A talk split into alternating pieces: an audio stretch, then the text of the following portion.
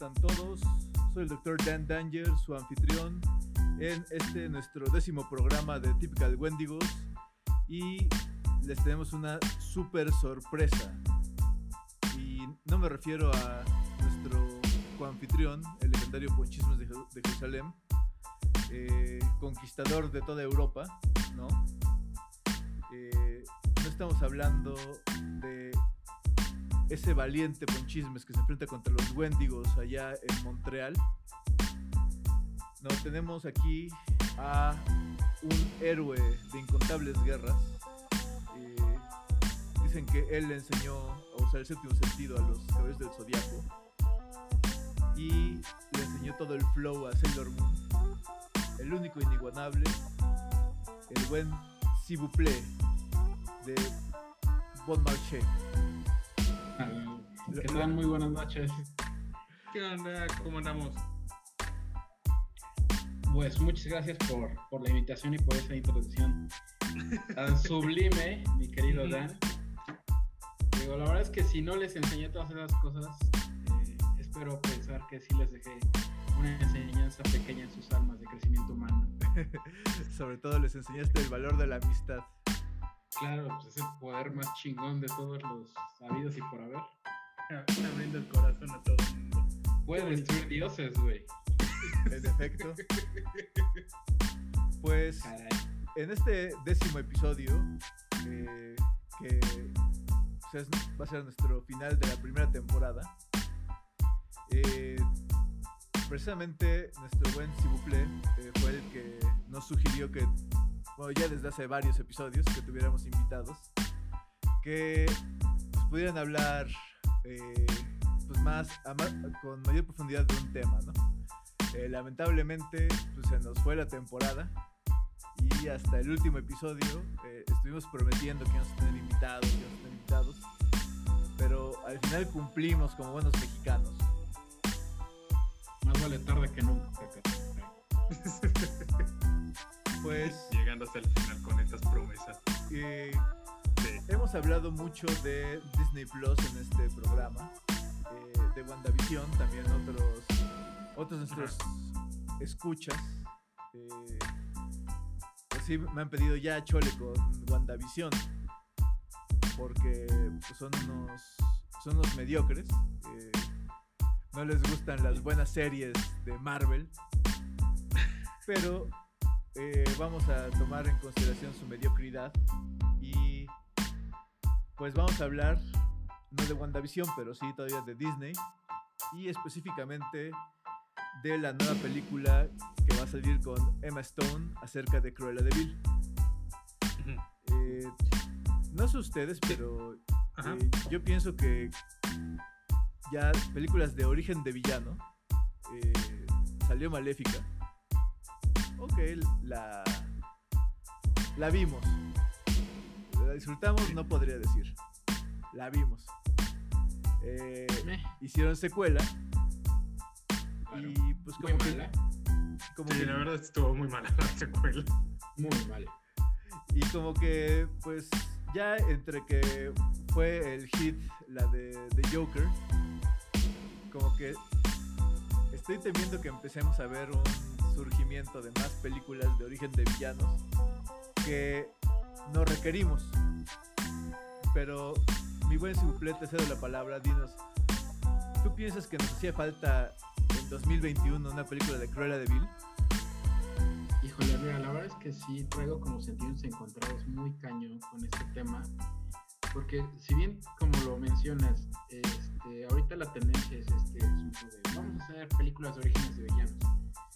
Ok, ya tenemos por un lado de Joker, ¿no? Este, Venom, que por la segunda vuelta también. Eh, por el lado de Disney como es Maléfica, ya con una segunda película que, si bien la primera no era mala, la segunda acabó de destrozar la idea. Y pues básicamente no sé cuál sea la tirada como de, de Disney, hablando específicamente del tema de revivir a los villanos. Claro que son personajes que por mucho tiempo si han tenido cierta popularidad cier- underground hasta cierto punto, ahorita pues están como en boga, ¿no? Entonces, obvio, pues Disney es igual a hacer lana hasta hasta de las piedras, así es, sangrar las piedras literalmente. Entonces, obvio, pues tiene ahí un nicho súper explotable con todo el tema de los villanos. Y yo creo que más que, más que nada son, creo que fue por esta estrategia de reivindicar a ciertos personajes o sacarles más partido, obvio, sin dejar de lado el tema del consumismo. Y créeme, no creo que esto pare aquí. No, todavía nos falta una película de origen de Úrsula, que es lo más seguro. si no es que, si no es que ya que venga ahorita la de live action de la sirenita, dicen, ah, pues vamos a hacerle su spin-off a Úrsula si bien. No, no, no. Digo, y con Melissa McCarthy, pues tienes para dónde, ¿no? Definitivamente. Sí, o, sea, o sea, es un tema súper rentable. Eh, insisto, el tema de Cruella de Vil, vi el trailer, sí está muy aparatoso, mucha inversión, pero literal, para mí, mi primer comentario fue así de, o mi primer pensamiento al verlo fue, güey, quieren hacer el Joker de Disney con Cruella de Vil con Emma. Stone. O sea, es así como, eh, no, o sea, no estaba loca. O sea, el tema de Harley Quinn, no, no mames, no, no va por ahí, no, no es una copia de Harley Quinn. no, lo de Harley Quinn ya lo sacaron con otras cosas antes. Sí, sí. Ahora, por ejemplo, Emma Stone no actúa mal, definitivamente, y, me- gusta cómo ha hecho sus trabajos. Ahorita con Cruella de Vil, visualmente se ve genial, visualmente. Sí. O sea, el, el cómo te presentan en el trailer, de hecho, desde cuando llega a- en la fiesta con lo del fuego, cómo cambia lo de su vestido. Todos estos detalles, lógicamente, cómo se ve la ciudad, este, de- en este momento, se, se ve padre, se ve muy bien. Como todas las películas de Disney, visualmente llama la atención. Por el otro lado es el escándalo de ot- otro villano con enfermedad mental, como lo presentaron con Joker antes, como, como muchos otros villanos. Pero los villanos siempre han sido rentables. ¿Cuántas veces no nos han gustado los, los villanos? ¿Cuántas veces no es así como de, quiero, quiero saber más de este personaje, cuál es su trasfondo, cu- qué más me pueden contar de él? Y eso no solo es a mí, es a muchas personas porque les encanta. Mira, tanto Pero- Y gustan sí, los no creo villanos que vaya a ser. que eligieron a uno presidente de Estados Unidos. Pues, Pero, De hecho, Papá, todos queremos saber, eh, queremos saber el trasfondo. Pero mira- queremos la historia. No, la de Donald Trump, honestamente. Creo que es demasiado sórdida como para querer su historia de origen, pero. Pero yo, eh, el problema que le veo específicamente a Cruella de Vil es que. eh, básicamente, ¿cómo redimes a alguien? Específicamente también en, en 2021. claro. Eh, ¿Cómo redimes a alguien que le roba sus cachorritos a su mejor amiga para hacer abrigos de pieles? O sea, eh, eh, ¿cómo le encuentras un ángulo positivo a eso? Es que ese, va a ser- ese es el reto, básicamente. O sea, Ajá. eh, darle el giro a la historia. ¿Por, ¿Por qué quiso hacer eso? Yo creo que la historia sí va a ser de. Lo muestran cómo empieza. Y es por qué quiere traicionar al mundo. ¿Por qué se siente tan dolida que quiere lastimar a su mejor amiga? Alguna cosa de ahí va a salir. Sí. va a salir a huevo. Pero, mira, de hecho en los cortos se ve que hay unos dálmatas que son como ese típico perro eh, malcriado gandalla que te anda mordiendo los talones. Ay, qué bonito animal. Pero.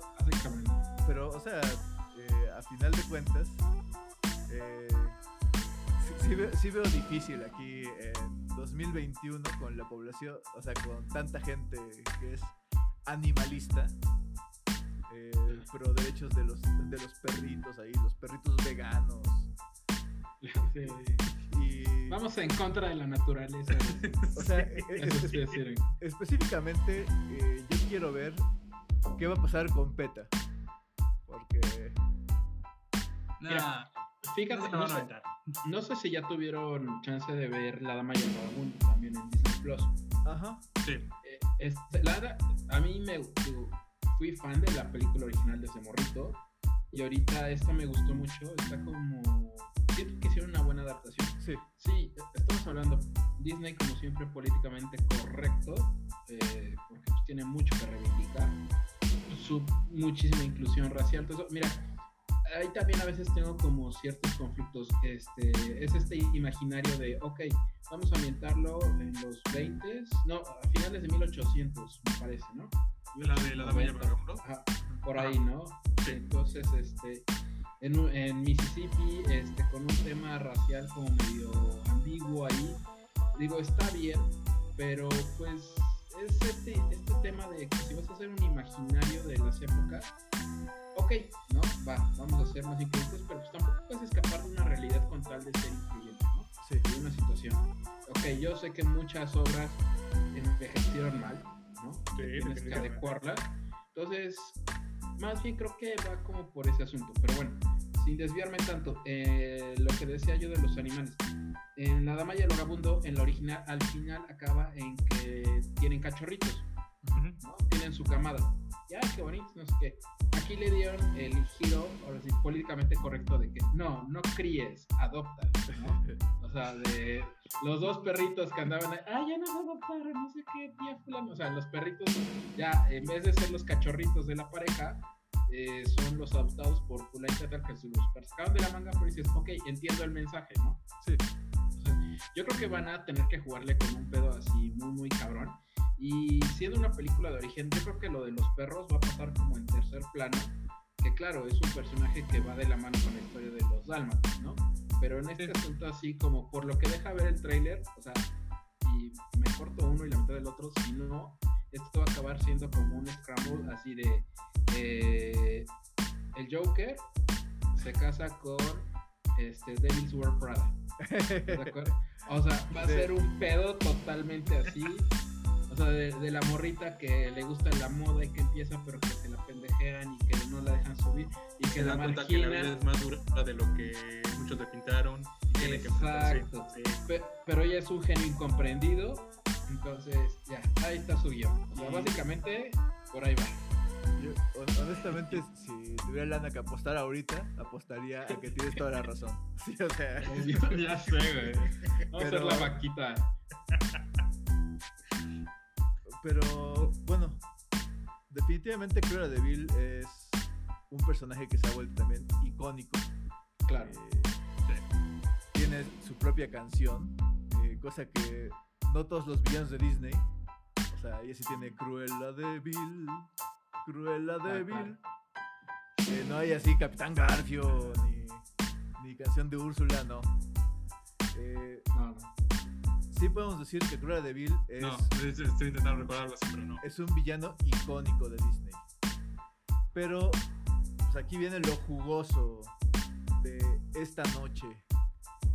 Que vamos a hablar acerca de los villanos de Disney. Eh, hay tantos que pues, no podemos hablar de todos. Podríamos, Claro. pero honestamente, si les da hueva escuchar eh, hora y media, escuchar así como tres horas, yo creo que no, no es la opción. Sin pedo nos la echamos, pero eh, decidimos condensar, cada quien hizo su lista, su top 5 de villanos de Disney. Y pues vamos a profundizar por qué se nos hacen eh, villanos de Disney eh, especiales, qué los hace malos maloras. Pues empecemos con nuestro, hue- con nuestro huésped invitado de honor, nuestro querido Sibu, Sibuple, por favor dinos ¿Quién es tu villano número 5? Híjole, mi, mi número 5, ahí entré como en un poquito de. pues, La verdad es que está difícil armar 5, ¿no? O sea, porque sí, como dices, Sí. hay un chingo. Este, aquí entre los de Pixar, entre los de Disney y todo el pedo. Me fui más como por la línea clásica de, de solo Disney. ¿Ok? Eh, y en mi número 5, honestamente, está Jafar. Eh, es un villano que tiene sus propias motivaciones. Eh, como a casi todos les gan- le gana el ego al final, ¿no? Es como su, su talón de Aquiles. Y honestamente, creo que es de los pocos que realmente, o sea, no, no se tienta el corazón en ningún momento. El güey tiene sus objetivos, va sobre ellos. Pero creo que el, el pedo de, de que es tan egocentrista le puede pesar tanto que al final hace que, sus mismos- que él mismo se ponga el pie, por así decirlo. ¿no? Y pues obvio que la, la, ma- la mancuerna con Yago es lo que hace que sea el, el hit, ¿no? Ajá, O sea, en- ok. En este caso. Sí, mira, sobre, sobre Jafar yo lo que opino es que también le, le faltó visión. Porque qué necesidad de andar andársela haciendo de pedo, ya consiguió la lámpara. Pues dile, genio, hazme mi propio reino donde todos me quieran y me adoren aquí.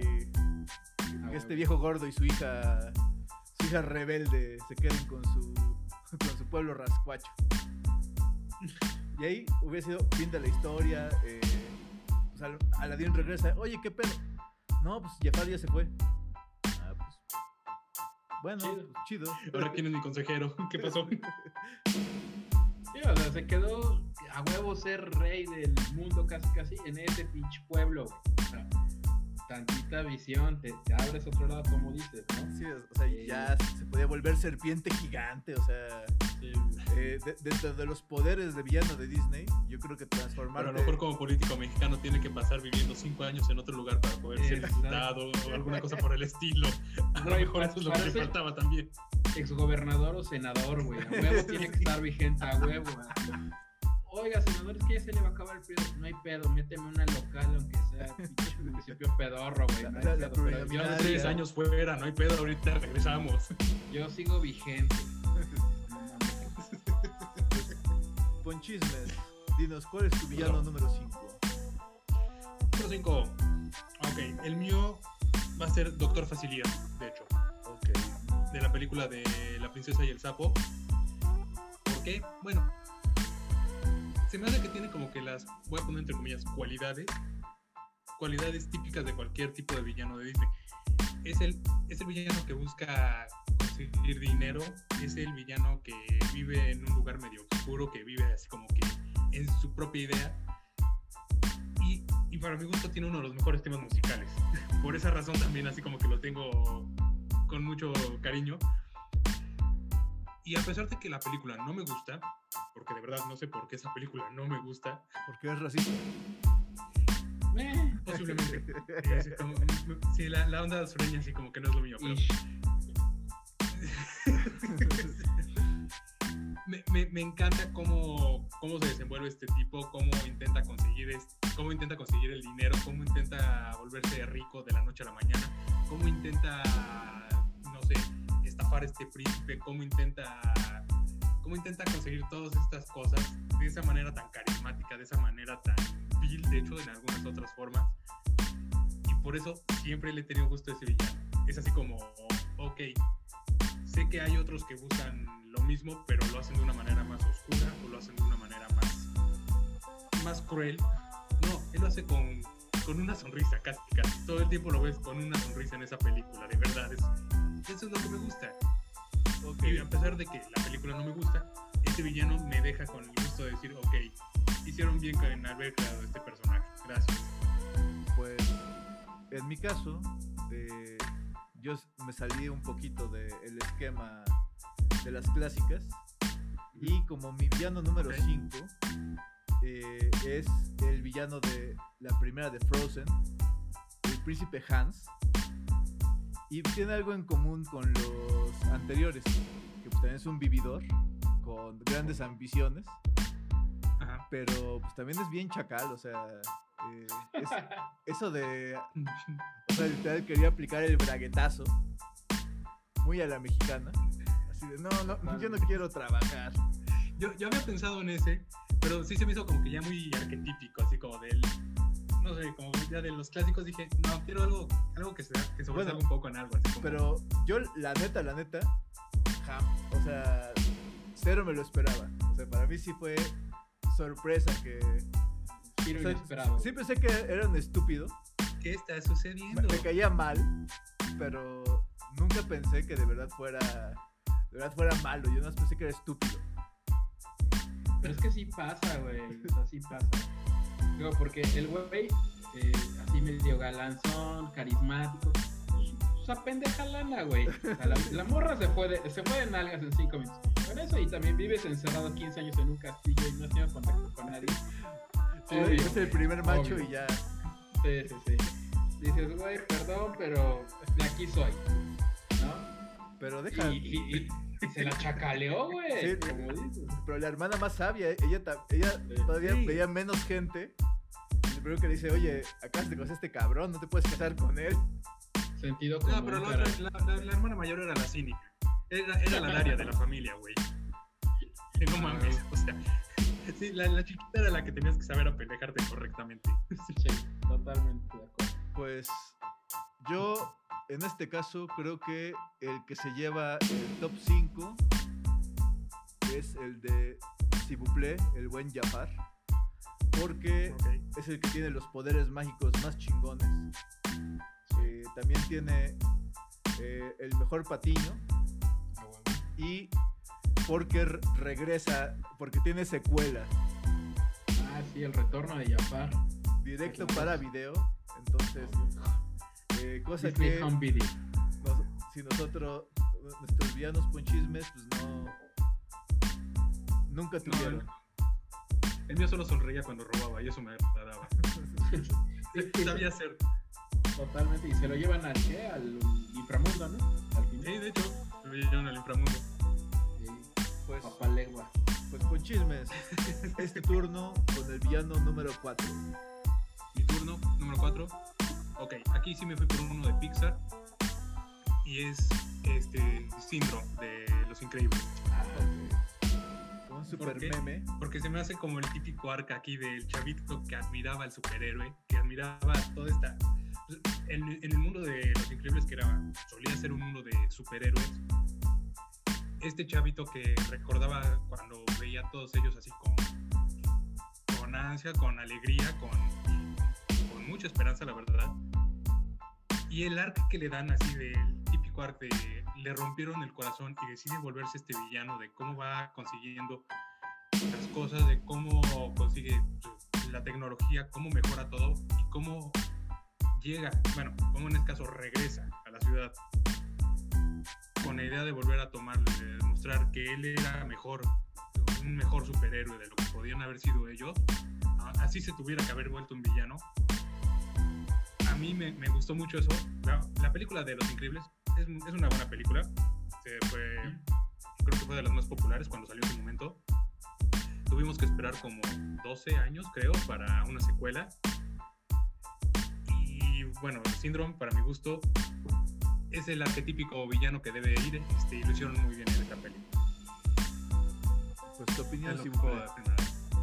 Mira, la verdad es que el güey, es que sí cumple su objetivo, te caga, güey. O sea, como buen villano, hasta desde morrito castroso, así, digo, siendo su- Mr. Increíble, cualquiera le hubiera dicho lo mismo, así que llégale. hasta, hasta el villano, hasta Bon Voyage dice: eh, ¿Qué es le, le Petit Fou? Pero mira, si algo nos ha enseñado Los Increíbles 1 y 2, es que Ajá. el mejor poder de todos deja la elasticidad, la superfuerza, la invisibilidad, la velocidad. Es el dinero. El dinero. El dinero, huevo. Definitivamente. Y síndrome, pues es eso, o sea, era el varo, güey. Y, los de la 2 también, el, el varo andando, güey. Ajá. Güey, creo que ahí como un sentimiento anticapitalista de Disney escondido, que es como, o de los este, productores. Es de los guionistas. Ajá. Es de los guionistas. Ese sentimiento no creo que sea de Disney. Sí, sí, luchando con el sistema desde adentro, güey, ¿no? Eh, sí, totalmente. Huevo. O sea, y básicamente el güey es eso, o sea, es el varo y el rencor. Y pues ahora sí que la. Yo creo que. Que la. No sé cómo decirlo, la, la intención de querer ser alguien, de querer. Este, Ajá, es que ese, ese es el punto del villano. Él quería ser alguien, él quería ser un superhéroe como ellos, los admiraba. Y le vienen a romper las alas de esta forma, por no decir así como del cócoro. Y lógicamente crece con esa amargura, crece con ese dolor, crece con esa forma de pensar de me traicionaron, me lastimaron, yo les voy a hacer lo mismo. Por eso me gusta ese, ese arc de villano, ese- esa línea. Ese se me hace también una clásica y es como de, ok, Ok, Sí, sí. Buen villano. pues en este caso sigo yo. Y mi villano número 4 es Claude Frollo. El villano de. El villano de. eh, el Jorobado de Notre Dame.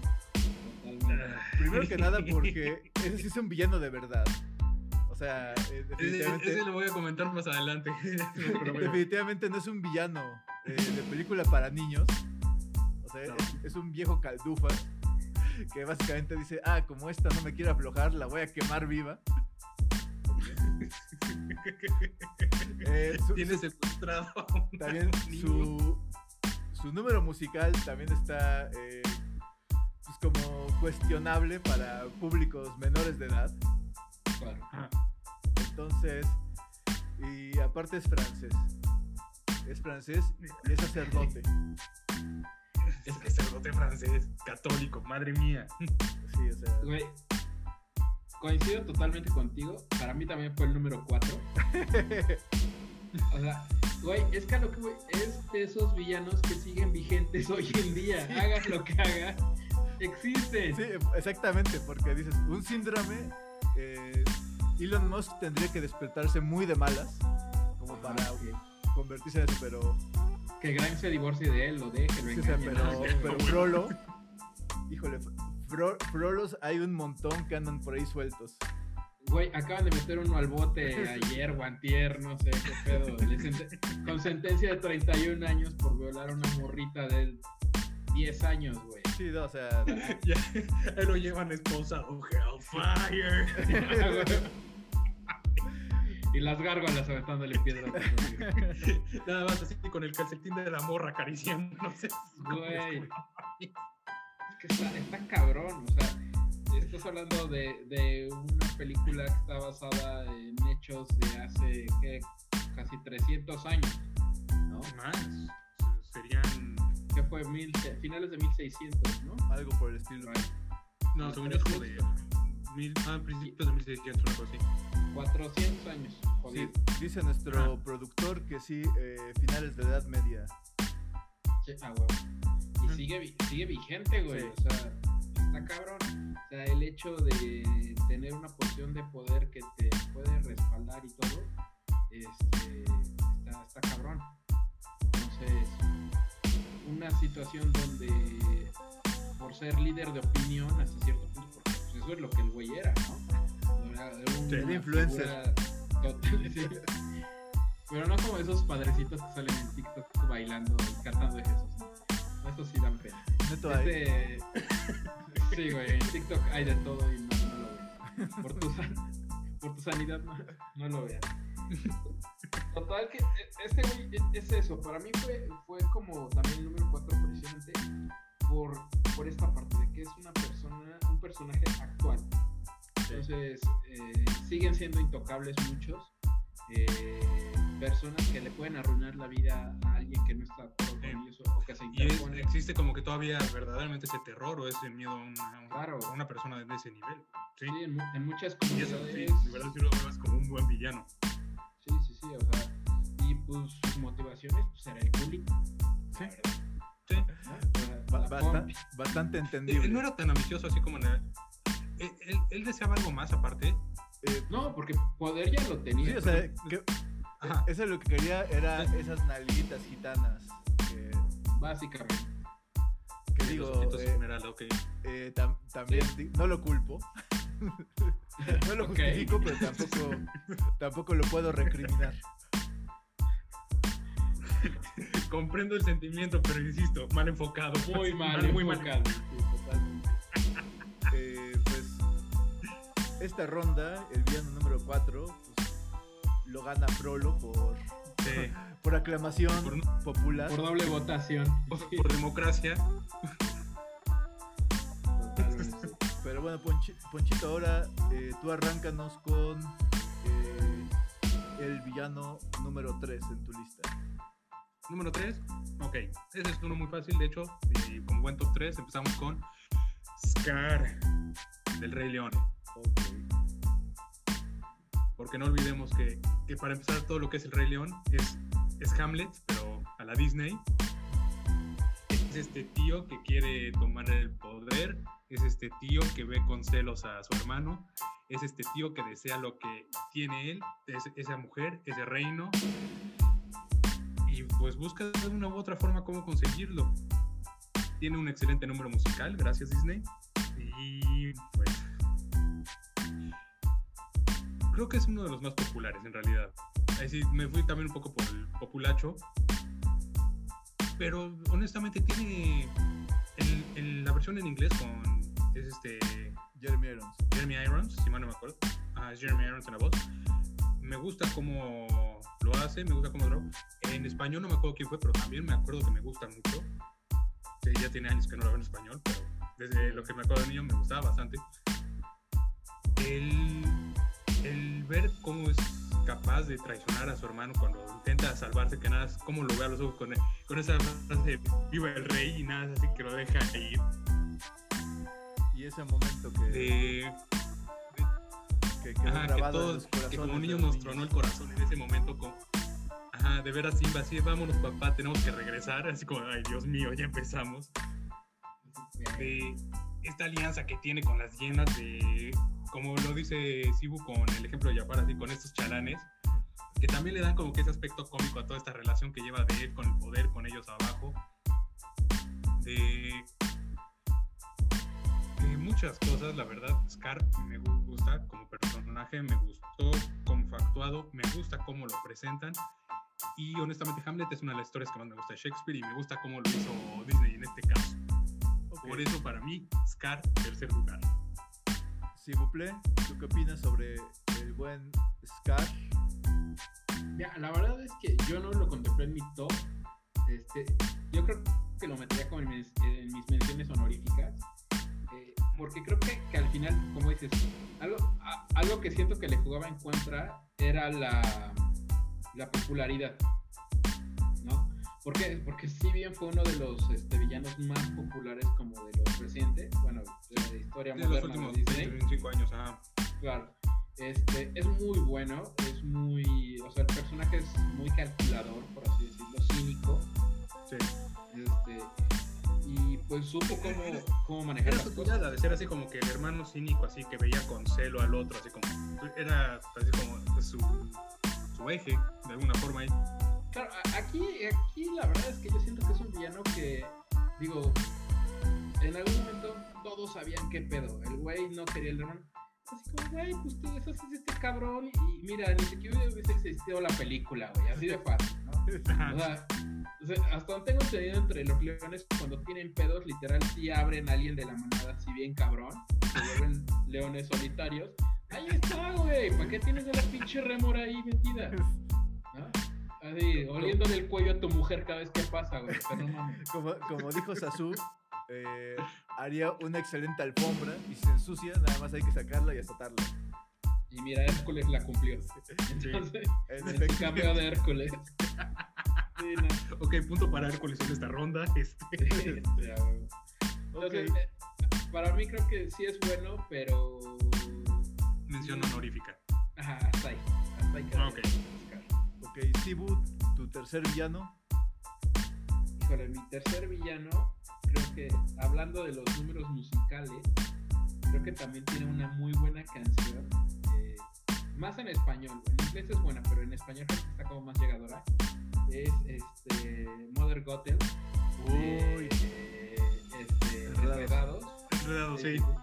Güey, neta, la, la vieja, mis respetos. O sea, esta es una mala que al final siento que fue como hasta cierto punto víctima de las circunstancias. Que cualquiera de nosotros pudo ser ella, ¿no? Güey, no mames, te encuentras una pinche flor que te da juventud eterna. No mames, pues te la chingas, güey. ¿no? y no quieres compartirla la verga. Sí, o sea, no estoy justificando este. El robachicos. infantil. No, sí, no, totalmente.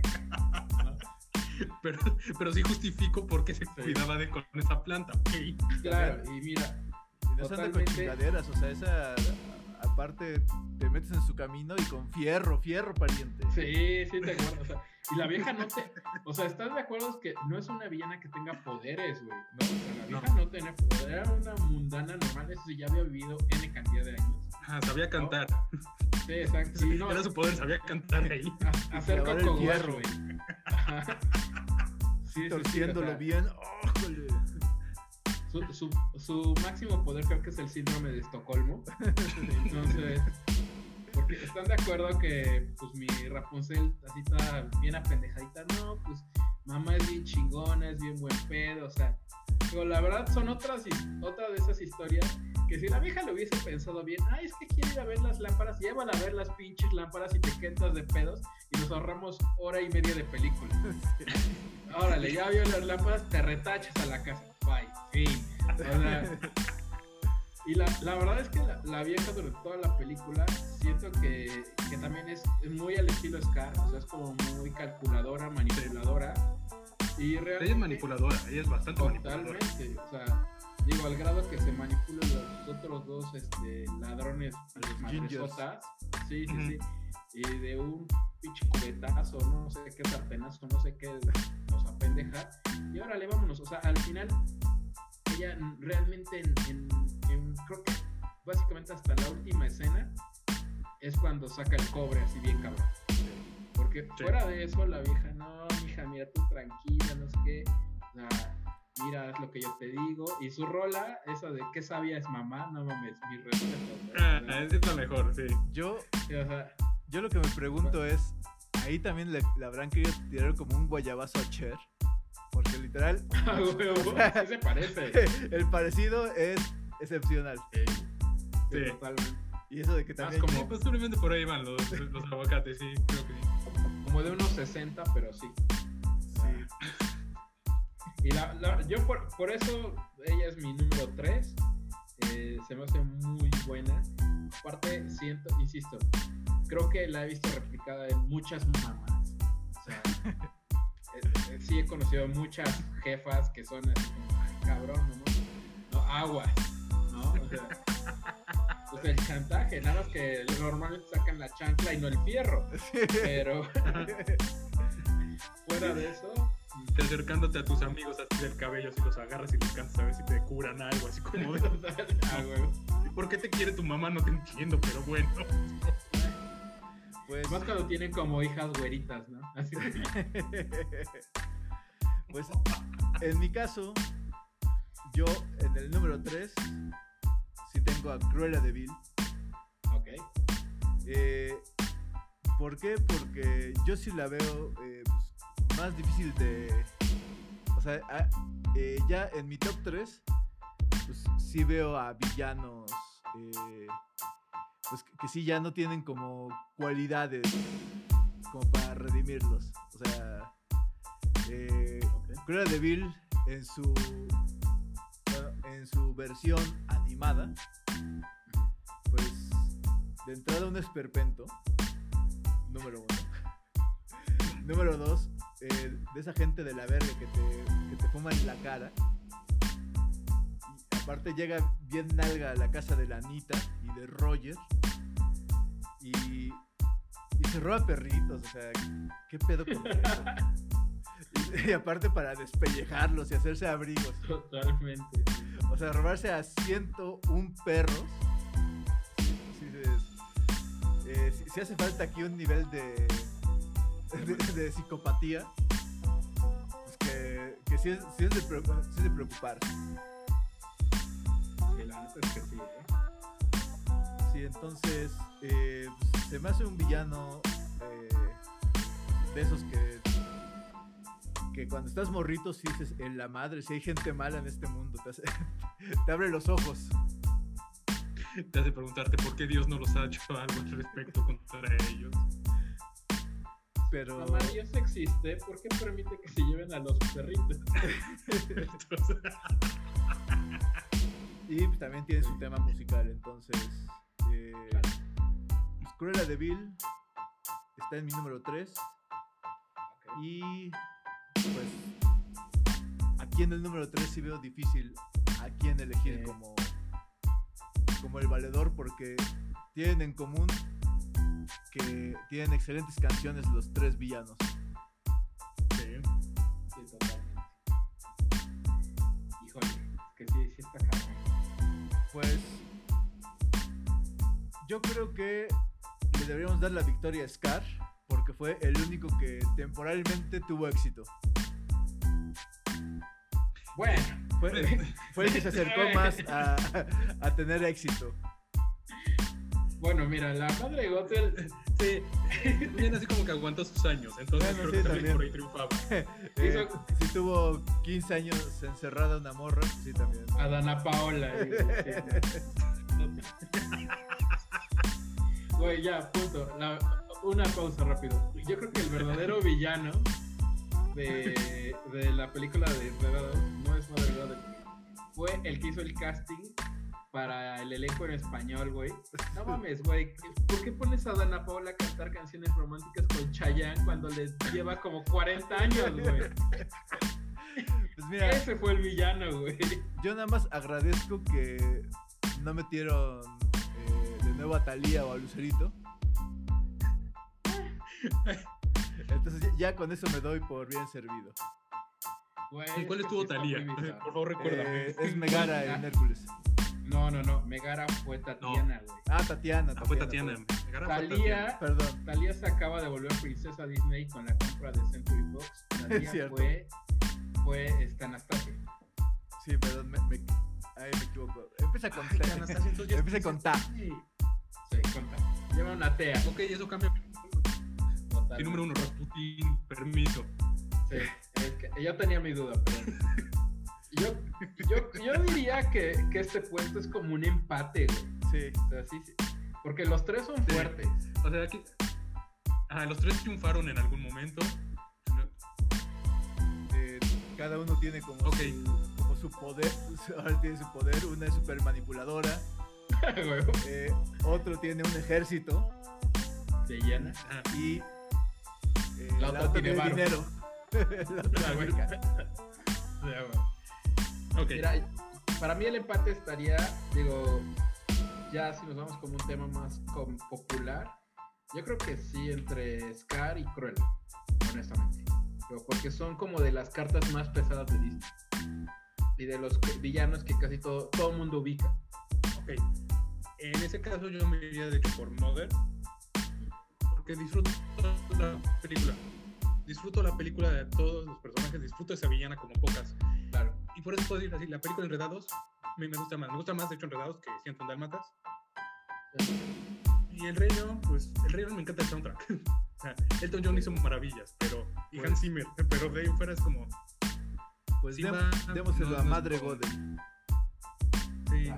sí, porque si me pongo así, Simba me cae mal, pero me cae bien pero es de, este, de, de Enredados. Entonces como... ok, es una película más completa.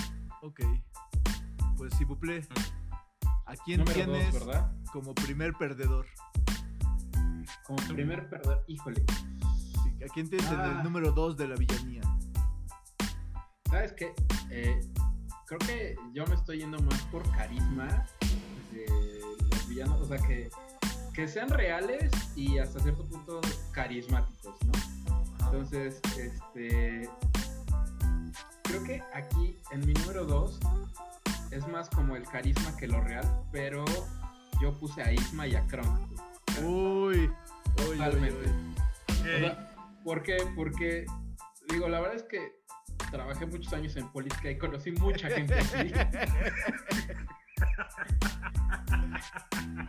Cual- cualquier, cualquier parecido con la tigresa es, Sí, no, no. es meramente. Él o la persona, bueno, él o ella que tiene cierto grado de poder, pero no es el poder que quisiera y que siempre está como planeando cómo chingarse a- al que está arriba de, ¿no? Eh, Creciendo con este resentimiento de que, y mira, hasta yo estaba en esa postura. Lo de que eso que dices, no mames, es que el que está a cargo es un pendejo, güey. ¿Por qué está ahí, güey? ¿De quién lo puso? O sea, coincido totalmente con ella en esa parte. Eh, eso de tener a, a- al chalán más súper carismático, pero un pendejazo, güey. El ¿no? Fox como- Sí, totalmente, ¿no? O sea, es como cuando este, tienen a sus secretarias bien pompis, pero pues que la verdad no, no, no la, no la arman. O igual, o sea, el Fox Toy totalmente, o sea, de, güey, tú llévame a tal lugar y ya no hagas preguntas, ¿no? Sí. Tal- literal. Entonces, este, creo que sí son de mis villanos más favoritos en este, en este top. Eh, toda la película, cada escena que tienen, te, la- estás cagando de risa. En general, la película es bastante cómica. Sí. Y, y hacen como su muy buen papel. La he visto tanto en inglés como en español. En español creo que todavía no empezó. Sí empezaban como a tropicalizar un poquito, pero no abusaban de ello. Y este y te hacían muy llevadero el, el rato, ¿no? A- Ahorita que Y- lo mencionas, creo que sí, Las locuras del emperador es la única donde sí, sí hicieron el experimento por sí hacerla, bien dices, bien tropicalizada, así de... Creo que el chiste más local que ubico es el de Ricky. Sí, Estaba soñando con Ricky, ¿no? O sea, está ahí. Pero fuera de eso, este, sí siento que está como bastante normal. Este, es que muy- por ejemplo, eh, saliendo inocente por la tangente, las de Shrek, o sea, en español sí, sí se pasan de lanza, o sea, sí, Son súper tropicalizadas las de Shrek, sí. sí, o sea, de que Oye, yo, es que- yo hago los tamales, o sea, dices, güey, no, no, ¿por qué? Güey, pone, pone, desde que pones a Derbez a hacer Derbez ya Sí. valió, ¿verdad? Sí, o sea, Perdón, pero. La, la- la comparación moderna sería con Omar Chaparro, ¿cómo sería ahí? hijo, y yo creo que Omar Chaparro ni siquiera la cagaría tan cabrón, güey. Porque ese güey sí ha hecho doblaje y, y maneja un doblaje como medio neutro. Y este güey fue así, no, güey, o sea, todo lo que tú haces, por lo que tú eres este, Derbez, güey, imprímelo en el personaje del burro y así, no mames, o sea, de momento estás oyendo al monje loco, este, al miaorco, güey, o sea, no, no, no, la neta, me encanta Shrek, pero me caga Derbez, me caga. No puedo con el señor. Y con sus hijos. Por hacerme empezar, ya me voy. Pues, pues chismes, ¿a quién tienes en el número 2? Número 2. A Derbez. No, mi número 2, de hecho, es para la Reina de Corazones, de Alicia en el País de las Maravillas. Ok. ¿Por qué? Porque sencillamente es la loca que abusa del poder, por esa sencilla razón. Es, es una reina loca en un mundo loco abusando del poder. ¿Qué más puedes pedir en un villano? Ya tiene todo. Cada rato nada con sus gritos de que le quiten la... Que, este, Córtale, la cabeza. Ajá. Cabeza. Ese- de su juego de... ¿Cómo se llamaba? El... Eh, no, sí, originalmente, que es con la- los flamingos que jugaban. Es este... Bolo. no, es cricket Como, ajá, como tipo cricket. o, o croquet. No, ah, no, no sé, o sea, No. solo lo juegan los ingleses. Ajá, y los hindús. Pero ese, Los- ese juego. To- to- Todo, todo ese mundo de fantasía de, honestamente, es un clásico Alicia en el País de las Maravillas. Y la forma en cómo pintan a esta mujer, la forma en cómo anda con su locura paseándose por ese mundo, la forma en cómo quiere explotar, la forma en cómo reacciona a cualquier pequeño detalle, porque por más mínimo que sea, ella explota. Ella es, ella como es la reina de corazones, todo se le tiene que cumplir y todo capricho que tenga se hace realidad, punto final. Por eso es así como de punto número dos, para ella simple y sencillamente la que manda y lo que pide se cumple. No puedes que un villano de Disney haya tenido ese poder, creo que ningún otro, honestamente. Tal vez Hades, pero era un dios del. Era un dios, entonces como de. Ahí lo dejó, es como. Ok. Entonces me- fui por un muy clásico, así como Alicia en el País de las Maravillas, la Reina de Corazones. Pues bueno, yo me fui a una película relativamente oscura de Disney, pero eh, que también sí dije, oye, eh, esta también es muy real, y es Madame Medusa de Bernardo y Bianca. Ah, ya. Ok. Ok, Primero Ah. que nada, eh, también es como eh, una ruca horrenda que es ahí, tie- tiene su casa de empeños y es secuestradora, es robachicos, literal, se roba a una niña huérfana. Hazme el chingado favor, a una niña huérfana para irla a meter a un pinche pozo al, al pantano a Ah, que güey. busque entre, entre los huesos un diamante. Específicamente un pinche diamante como del tamaño de caca de elefante. Eh, y le valen madre que en esa famosa cueva si había rubíes, eh, zafiros. No, ella quería el macrodiamante. Y no le importaba que una pobre morrilla se ahogara. Eh, eso para mí es un nivel de, de villano eh, que también tiene su chalán al cual domina por intimidación y, y, uh, y probablemente por eh, favores sexuales. Ya, güey. Eh, Güey, es es que básicamente es el personaje de Carmen Salinas en Hombre en Llamas, güey. básicamente. básicamente. Es el live action, güey. Pero, pero sí, en, en Hombre en Llamas no son ratoncitos. es Denzel Washington el que Sí, llega. A romper madres. Sí, pues. Sí. Eh, Yo me acuerdo que esa película nada más la vi una vez de niño y sí me, sa- me causó como issues, güey. Sí estaba como muy dark. sí, O sea, la verdad, nu- nunca fui fan de Bernardo y Bianca porque después sacaron como cinco películas de ellos, Ajá. ¿no? Este, pero sí recuerdo haberla visto y sí, la vieja pues, sí saca de pedo y también, como dices, es un personaje muy real. Sea, Sí. de la vida diaria. Y, y entre más así como adulto que te topas con otras personas en el mundo y en tu trabajo es así como de, ay, ahora entiendo los villanos que han pasado en esas Sí. películas, la neta. así de, "Ay". Así es como se forman. Ajá, así empezaron, ok. Pues. eh, yo en este número 2, aunque no son tan villanos, sí le doy mi voto a Ismael Kronk porque, porque son la hostia. son lo máximo, me, me encanta. Me Sí, encanta cómo ok. tienen sus trajes de laboratorio.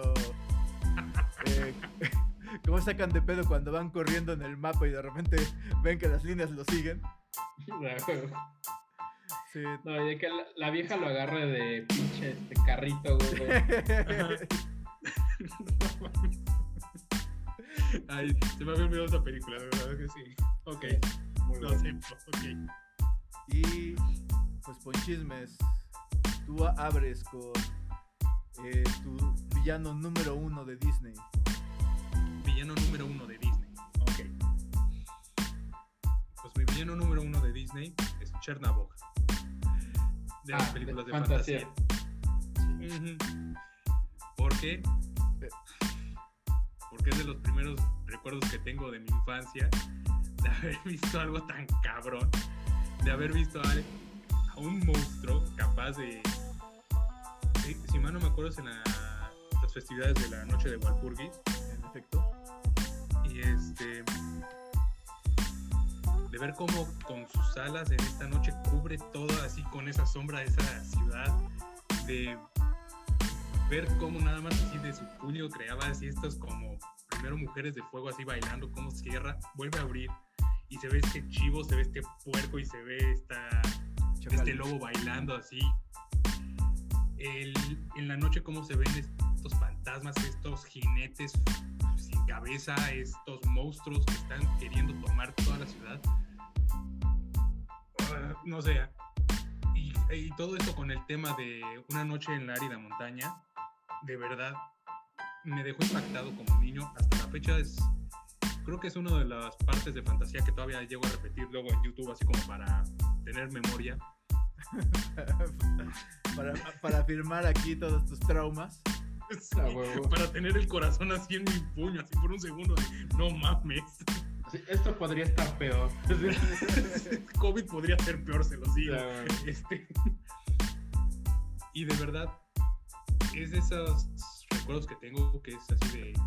En un principio no sabía cómo, cómo era, quién era, o sea, muchos se referían a él como Satán por momentos, entonces Sí. ya cuando te refieres a un villano por así, Satanás o Satán o algo por decir, ya estás hablando de un cierto nivel, ya es como Vaya, cabrón. Por eso, de verdad, mi primer, mi primer puesto va para este personaje. Fantasía es una película musical. Son grandes obras musicales que han existido. Pero eso no importa ahorita. El punto es este villano. Punto final. Como, sí. por más que acabe después con el Ave María y todo lo que quieras, es no. Chernabog, güey. Chernabog, una noche en árida montaña, todo se fue a la verga. Gracias. Sí, y básicamente a él nunca le ganan, él nomás como que lo espantan. Ajá, sin nada. es Espanta la "Ay, ya". Sí, Dieron las 6 de la mañana, ya me tengo que ir, güey. O sea, La estampita. Sí. Ajá. Pues salió de Así con la luz, así no mames, bye. ¿a quién tienes como número uno? Híjole, creo que el mío está súper predecible, pero honestamente para mí el número uno, Úrsula. Ah, Ok. La verdad es que, que, digo, todos lo conocemos. eh, es una vieja cabrona.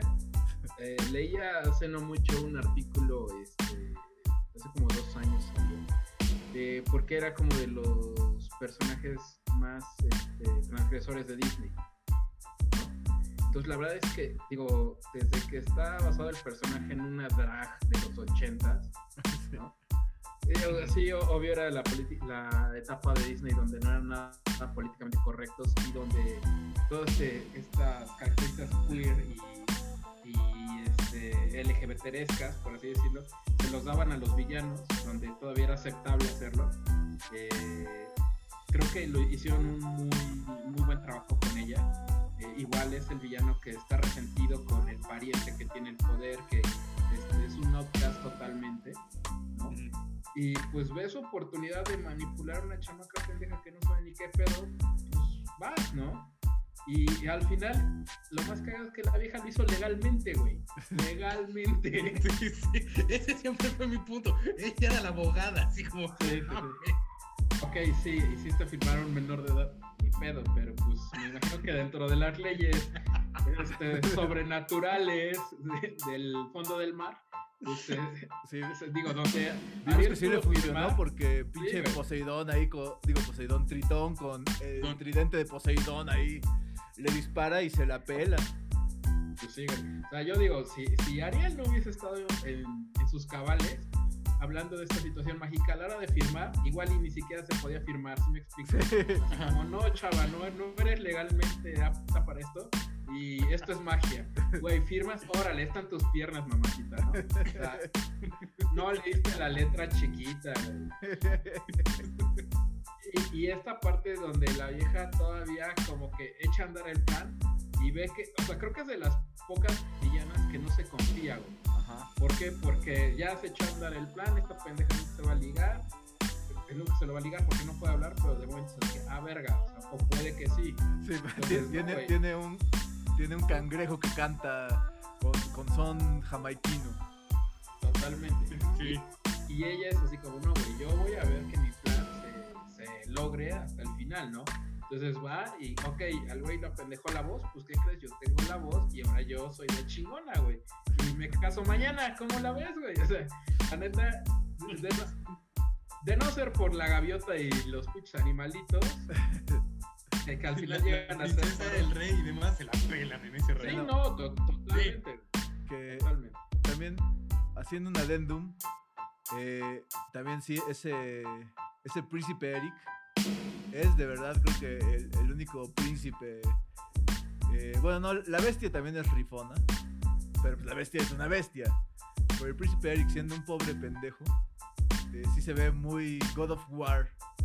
Ahí, Por el barco, ¿no? ahí con el barco, ahí pe- peleando contra la Úrsula gigante y clavándole el palo.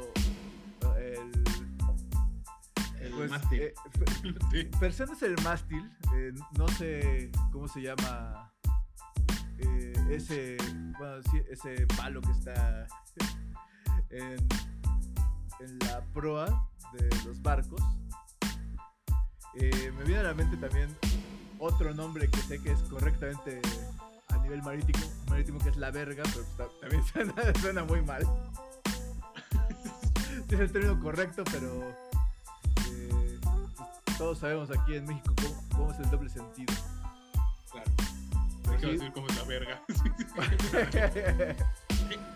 Pero sí, Menuda Úrsula verga. también un- una contendiente eh, pues, muy poderosa que también se hace casi tan grandota como Chernobyl.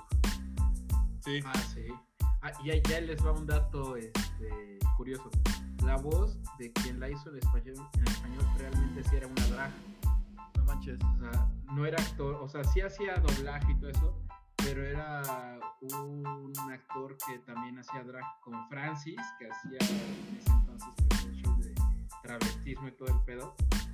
Y realmente, o sea, en inglés no me acuerdo, sí la hace una, una mujer, si no mal recuerdo, pero para el doblaje en México, y la neta, yo creo que es de los mejores doblajes de villanos. A la fecha lo escuchas y va perfectamente con el personaje. Definitivamente. Se la Sí, compro. de hecho, Ok, Entonces, pues aquí viene mi villano. Un villano que eh, nadie se va a esperar. Pero un villano que no tiene canciones.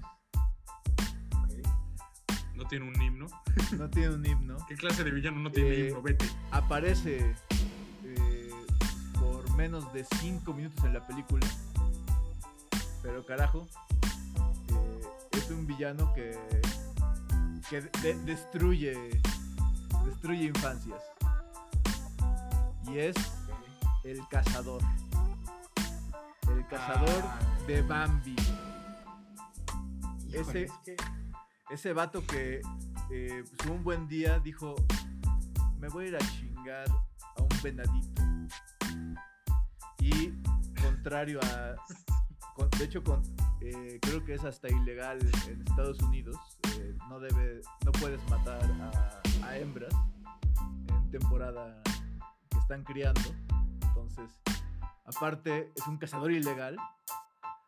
Pero Sí. e- el hecho de que eh, pues tú lo- por lo menos cuando yo la vi era todo un infante Eh, haber tenido unos híjole por mucho 5 o 6 años Eh, obviamente Bambi es mucho más vieja no pero yo la vi a los Claro. 5 o 6 años y y pues bueno cuando eres niño jamás te pasa por la cabeza el, el concepto de que tu mamá se pueda morir si tu, tu- tu mamá es inmortal en tu, en tu pueril mente. Pero, oh sorpresa, descubres que las mamás se mueren aquí. Ajá, por cazadores furtivos. Y luego piensas que en el, en el mejor de los casos, este cazador eh, fue, recogió por las patas a la mamá de Bambi, la llevó arrastrando a su campamento y ahí la desolló, le sacó las vísceras y pues metió a lo mejor en una hielera, pues ahora sí, cachitos de mamá Bambi para comérsela después. Eso Ajá. es el escenario eh, más positivo. En el peor escenario, la, igual eh, de una forma muy poco ceremoniosa, la arrastró hasta su coche, la, De la cabeza, de la cornamenta. sí, la amarró, la amarró ahí al frente y se la llevó por una, una interestatal. Ahí, nada más Sirviendo con la cabeza meneándose como, como Funko Pop. A ver, cabeceando. ah. Y, y pues básicamente, si este villano no habla, no, eh, no le vemos ni siquiera la cara, pero Llega. Es el co- trabajo comete, comete de veras una de las peores fechorías que puedes, que puedes cometer en una película para niños. Sí, pues básicamente poniéndolo en perspectiva, sí. sí. Sí, o sea, sucio. Me dicen eso. De que tu mamá puede morir. Sí, no mames, Sí, está muy el factor trauma. El factor trauma aquí es para mí su- supera a Chernobyl, ahí, supera a todos. Porque los otros a lo mejor dices te, te espantan, te, te friquean, pero, Te secuestran. Ajá. pero este, este villano sí te causa como individuo un pinche trauma infantil. Sí, sí. Eh, y re- recuerdo que precisamente, curiosamente la vi en el cine, porque pues, por ahí eh, de los 80s, pues sí, sí pasaba que en los cines volvían a exhibir películas de Disney viejas. Ah, sí, sí, me tocó todo eso. Y también se me quedó grabadísimo, eh, de veras, eh, tantos niños llorando. Y, y pues también supongo que pues, muchos papás a lo mejor nunca habían visto Bambi, ¿no? Ah, sí, es de Disney, vamos a verla. Es del venadito. Ves el póster, se ve bonito. Y, y Fox, o sea, de repente, eh, por ahí de la mitad de la película, eh, pues, la, la sala eh, das ahí eh, entre sollozos como... Sí. Eh, Mamá, ¿qué le, ¿qué le pasó a la mamá está durmiendo, está durmiendo. Fuck. Fuck. Sí, y, y caigo en cuenta que eh, mi- mis papás, los dos, sí la habían visto antes. Sabían qué pedo. Y sí, o sea, a- ahí también, hasta qué punto como adulto, como padre, dices, ok, es hora de traumar, es hora de traumar a mis hijos. ¿Con qué empezaré? ¿Con Bambi? Es hora de que sepas cómo suena un disparo por si suena en el barrio, mijo. Con Jurassic Para que no Park. confundan con cohetes. Recuerda este sonido. Sí, con Depredador. O sea, ¿con, con qué película quieres traumar a tus hijos? O sea, Creo que eso daría por otro capítulo completamente diferente, pero, Sí. pero sería muy bueno.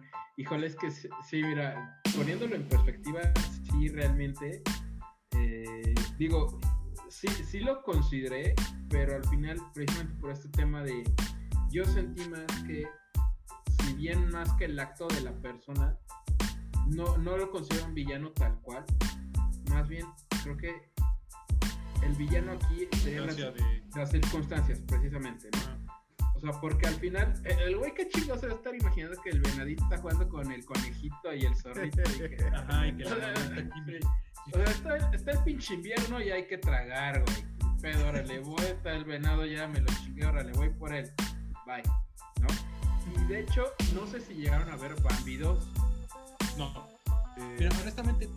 recuerdo vagamente que ya y- ella Bambi compite por las pero mieles. disculpa, pero las sirenitas son dos películas de Disney que me hacen me hacen emputar como pocas personas. Luego diré otra historia porque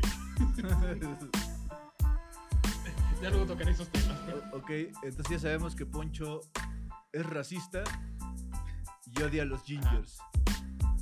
Bueno Ok. saberlo. Qué bueno que vamos conociendo tus mañas, Alfonso. A la gente sirena, los odio. Odias a los críptidos. Hablan como personas y huelen como pescado, me cagan. Conozco varios así, pero bueno. Sí. O sea, realmente, insisto, este, sí es, es una situación como muy, muy circunstancial. Y este, y te digo, si no mal recuerdo en Bambi 2, que ya es como esta parte de que, a ver, Bambi, pues al final tú eres el hijo del rey del bosque, ¿no?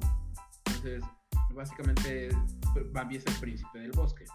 Entonces es así como, bueno, se murió tu jefa, te tienes que ir a vivir con tu jefe, que es un pinche ruco distante y culero. O sea, sí, sí, realmente es esa parte así de, güey, parece que estoy viendo una alegoría al divorcio. Pero, este, en la, en la película el Ador le explica así como, no puedes estar llorando todo el tiempo por tu madre. Y el otro así como, "Ah", así, ¿qué me estás? Así, güey, esto pasa y siempre va a haber cazadores y es... O sea, básicamente le explica el ciclo de la vida. Le, le abre los, ojos a la vida. Sí, sí, dice, sí, te tocó culero, no te debía tocar, pero pues ya, muy bon, güey, ¿no?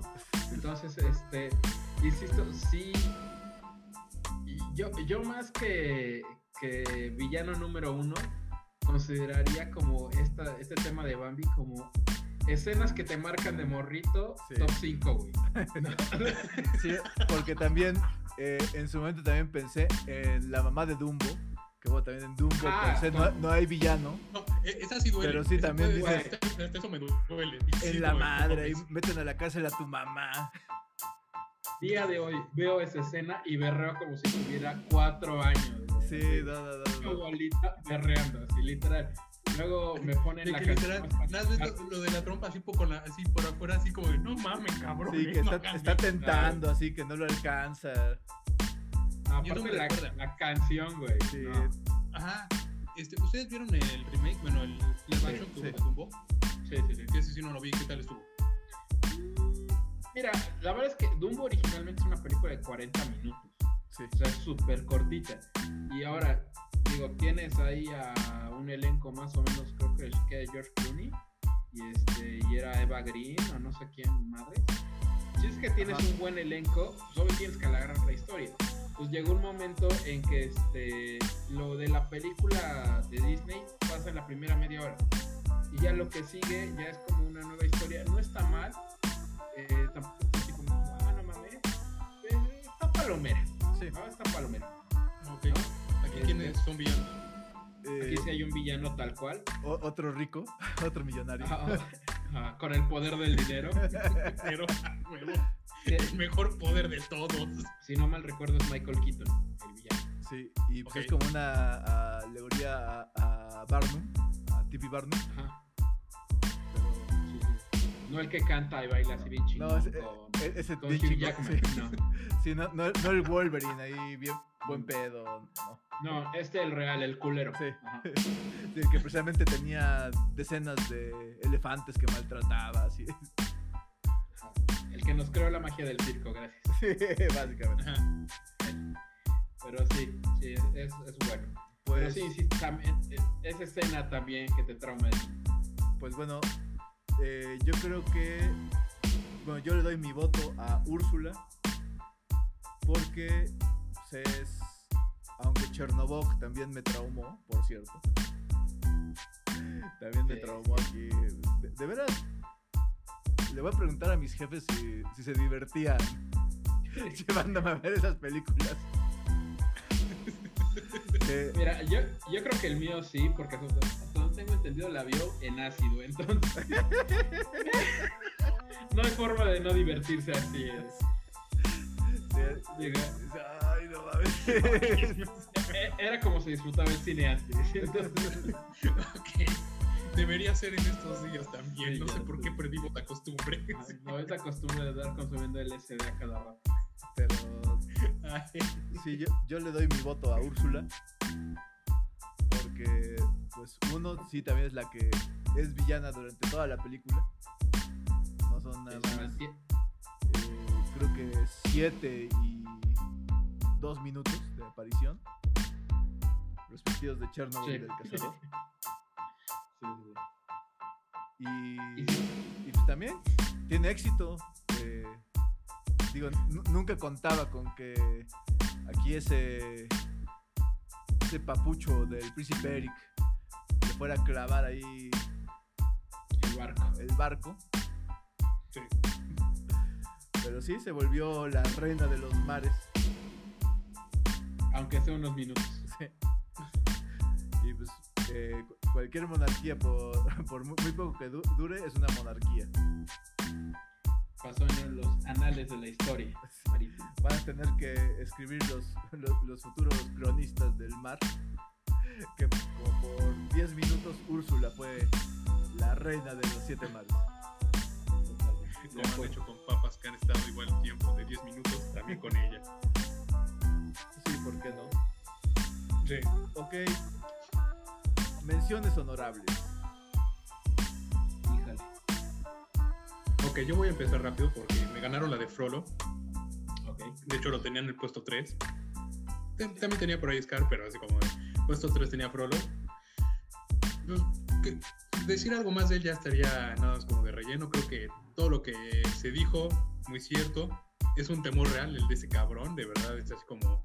Es, es alguien que te puedes topar cualquier día con poder y que quiera abusar de él. Y pues bueno, mi mención honorífica es empezando por él. Por Ok. Frollo. Sí, No, nada, nada. Yo mención honorífica, eh, sí tengo, este, es Lady Tremaine, la de la Cenicienta, Bien. que, que, insisto, también son de esos personajes que siguen vigentes. Sí. Ah, la- el tema de la madrastra ojeta, digo, si caen en estereotipos y todo, eh, es algo que pasa hoy en día, sigue pasando, ¿no? Entonces, eh, la vieja, la- nada más las jetas, güey, que pone Sí. todo el tiempo, ¿no? O sea, Eh, todos cuan- conocemos a esa, Cuando la va a despertar, copetona. que está, está ahí en la oscuridad, los ojos verdes y acariciando al gato. Sí, güey, o sea, todos hemos conocido a la señora copetona, así que, que nada le parece, güey, que todo está de la chingada y que nada, que parece que despierta para ver a quién se la voy a hacer de pedo hoy. ¿no? E- e- Esa señora que está, que toda de la chingada a los los auxiliares domésticos, a los meseros, a la gente de servicio, nada más porque cree que pues es más chingona, no sé por qué. Pero Que tiene ojo verde.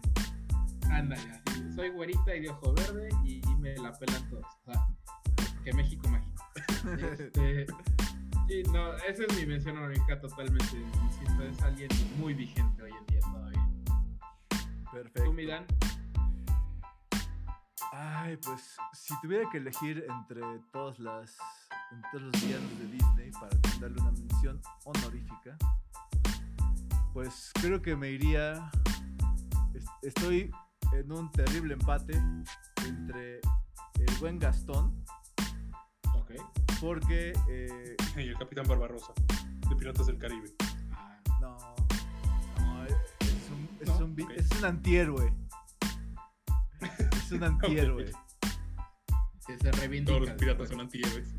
Sí, no, pero Gastón, primero porque, o sea, hasta cierto punto, más que un villano es un douchebag.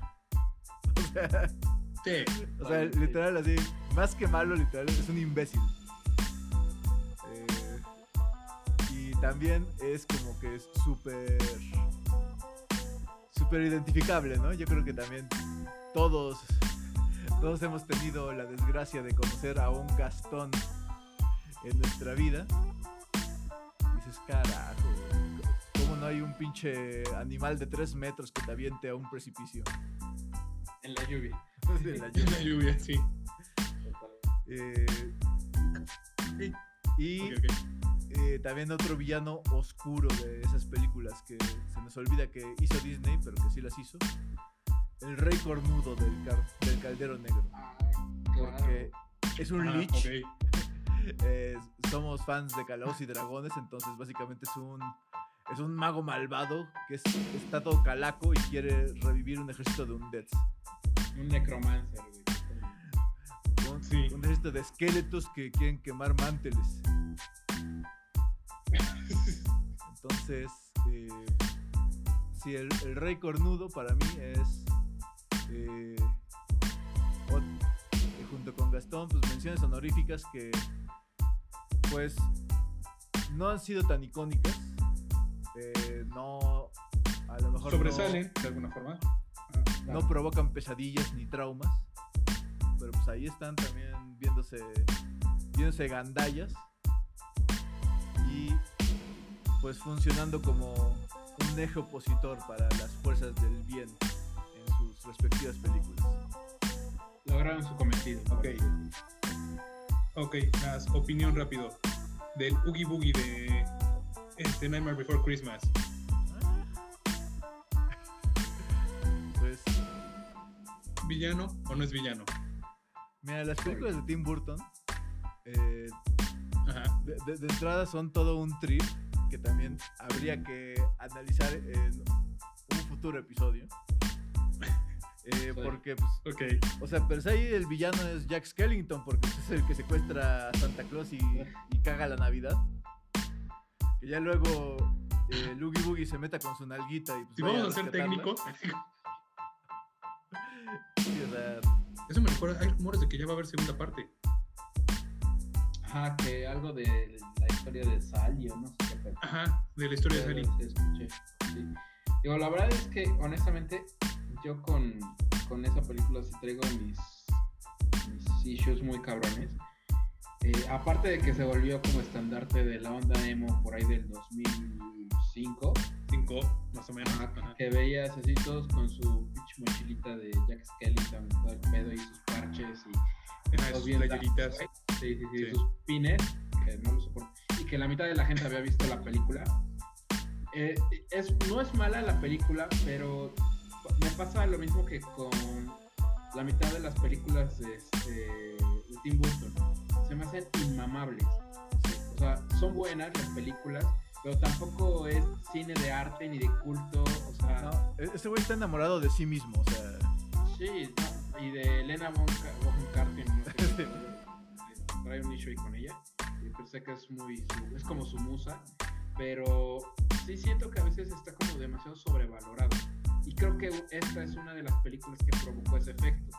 Entonces, la película es, es buena, eh, los personajes pues, tienen lo suyo, pero creo que ahí no hay ni villanos ni, ni héroes. O sea, al final, todos los personajes en algún momento de la película cometen o hacen actos este, de Altamente cuestionables. propio, ajá, o también tienen como sus actos este, de benevolencia, ¿no? Los morritos que están chingue y jode y que al final no, pues sabes que ya le bajamos de huevos. La misma Sally también. así- canasteando. Sí, sí, sí. La Sally terapeándose ahí al Jack Skellington. El pinche doctorcito que, que creó a Sally, que es un culero, misógino y bien cabrón. O sea, todos los personajes. Y el Oogie Boogie creo que es el más carismático, güey. Así como, Sí, que es el que dice así, ay, ya me vale verga, güey, ya yo puedo ser feliz, ahí está, me los chingo, pues órale, ¿no? Entonces, yo creo que es eso, así en esa película, son esas películas donde nadie gana, güey, ¿no? Sí. O sea, Mira, eh, coincido totalmente contigo y se me hace triste que, o sea, Tim Burton es un buen director. A mí, por ejemplo, Big Fish se me hace un peliculón. Eh, eh, ya, ya con Ian McGregor, ¿no? Ajá. Eh, Ajá, sí. eh, y definitivamente se, se sale como de lo que estamos acostumbrados a ver de Tim Burton. Pero pues es de esos pequeños lapsus donde dice, bueno, voy a dejar de hacerme, o sea, hacer mis, mis como autofelaciones con, mi, con mis películas y voy a hacer algo eh, pues más narrativo, o sea, menos de querer meter mi estética de Beetlejuice en todo. Darks. Darks. Y, y definitivamente es un buen director. Pero pues, de repente se vuelve a ensimismar pues vale gorro. Entonces, no sé, Boogie Boogie, pues, eh, como ese Sibu es, es como si el más carismático de, de De toda esa película. Ok. esa película. Me cae bien. Ya sé. Pues mi querido Sibu, eh, fue un placer tenerte aquí en este, en este nuestro show donde queremos hablar de todo y acabamos hablando de nada. Eh, de hecho creo que es la vez que hemos estado también eh, más dentro del camino que nos habías establecido porque siempre nos vamos por la tangente a lo cabrón. Y pues quedas cordialmente invitado para, para futuros episodios. Estaría bien que estaría bien que cada, cada X tiempo nos aventáramos algo así como un top 5 de, pues, De algún tema. de algún tema. El top 5 de, de introducción de Olimpiadas. Ah, bueno. Va. Pues, mira, mi Poncho, muchísimas gracias. de verdad. No, yo, mil gracias a ti. Estoy muy agradecido por la invitación. Cuando gusten, cuando quieran, aquí andamos. La verdad es que eh, empecé a seguir su proyecto y me gustó mucho, eh, insisto, esta parte de, como comentas antes, que nunca están, ahora sí que enfocados totalmente en el guion. Creo que es lo que hace que el mismo programa tenga esa dinámica eh, tan especial. Me gusta mucho. eh, y pues ahora sí que, que estoy muy contento de estar aquí con, con ustedes. Digo, más que un podcast, creo que esto, como se lo comentaron en un momento Poncho, es una plática de cuates como las que hemos tenido N cantidad de veces, ¿no? Cuando nos amanecíamos a las 6 de la mañana hablando de nada. Y pues, qué más que, que bien que lo podamos compartir con más gente y pues que me hayan dado esta oportunidad de, de poder estar un ratito aquí con ustedes. Muchísimas gracias. Pues Sibu, Eh, eh, también eh, pero ahora sí hay que hacer el plug. Dinos cómo te encontramos. eh, ahora sí, de, de qué la giras, porque eh, bajita la mano. En un principio pensé que nada más nos escuchaban tres personas Ok. y, y ninguna era mi mamá, tristemente. Pero eh, O tal vez es mejor eso, no sé. sí, por un lado también no le caería muy en gracia eh, ahora sí, los momentos tan, tan blasfemos y, Claro. y pueriles que, que a veces manifiesto. Eh, pero así cuentan, cuentan, bueno, cuentan a nuestro público, pues, dónde te podemos encontrar, de qué la giras. Pues miren, en redes sociales estoy casi en todos lados como Ciburro, arroba Ciburro, eh, tanto en Instagram como en Face, que son como las que más ocupo. Eh, tengo TikTok, pero realmente nada más lo entro para ver pendejadas antes de dormir y no subo nada. Este, pero ahí pueden, pueden encontrarme. Y pues eh, estamos aquí en la Barbería Tres Caballeros. Igual pueden buscarnos en Face y en, Instagram como tres con número Caballeros Barbería. Cuando se les ofrezca gusten hay una chainerita para dar bien papuchos, pues ya saben. Aquí estamos, acabamos de cumplir cinco años con el proyecto. Esperemos seguir más. Ha sido un año complicado por el tema de la pandemia, pero la verdad es que tenemos ya nuestro buen séquito de, de seguidores, amigos, de clientes y es lo que nos ha ayudado a mantenernos. Y pues ahora sí que con todo gusto por aquí los, los esperamos también. Muchas gracias, Ibu. Eh, gracias, Ibu. Eh, he de decir que tanto Ponchismes como aquí su, su doctor Dan Danger, que eh, pues, nos gusta tener la, ahora sí, la barba. Eh, hemos sido clientes de Ajá. los tres caballeros. Sí. Eh, también en su momento, eh, hasta ahí también me, me pinté el pelo. Eh, pensaba es. que iba a ser plateado, Sí. acabó siendo como medio azul metálico Quicksilver. Sí. Eh, pero o sea, en general sí, eh, ampliamente recomendado. Una atención de primer nivel. Y pues, también, ahora sí, de la- las primeras barberías que ahora sí que abrieron sin, que, sin caer así en- como en la onda de los DJs que ya, ya todo el mundo es DJ. y pues también ya, todas las O las peluquerías. cocinas económicas. Las cocinas económicas a huevo. Sí, ya, ya todas las peluquerías son barbería. Totalmente. Es que te digo, pasó lo mismo que con las cocinas económicas. Oye, conozco una señora que cocina bien chido. Ah, pues vamos a abrirle su cocina. No, o sea, no, no, no es así. Not. Nos ha costado trabajo, pero. Pero pues sí, digo. Sello, sí, ese estampa y ya. Ay, Totalmente. Pero le- nuevamente le- les agradezco igual los, los buenos comentarios. ya saben. Eh, por acá los esperamos cuando gusten. Y pues ahora sí que, que pues nada. Aquí andamos pendientes. Les recomiendo a todos que recomienden este podcast con sus amigos, familiares.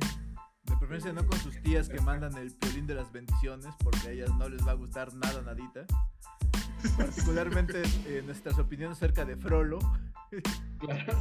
y la iglesia católica. Y la iglesia católica, sí, la iglesia Sí, católica. entonces eh, recomiéndenos a sus tías, ¿no? Tampoco a sus abuelitas. Pero este fue el episodio número 10 de Typical Wendigos. Eh, es nuestro fin de temporada. Eso no significa que vayamos a parar, simplemente eh, por orden cronológico. pues vamos. Eh, en principio sí quería que tomáramos un descanso de una semana entre temporadas, pero pues lo tomamos. Pero ya nos hemos tomado. ya nos hemos tomado el descanso. Entonces, pues esperamos eh, la próxima semana empezar la temporada 2. Vamos a procurar ya tener eh, más invitados. No duden que nuestro querido S'il vous plaît de, de Bon Marché va, va a volver. Con todo gusto, caray. Y pues esto fue Typical Wendigos. Sibu, muchas gracias. Muchas gracias. Con chismes. Cuídate de los Wendigos por Muchas allá. gracias, doctor. Nos estamos viendo. Y hasta la próxima.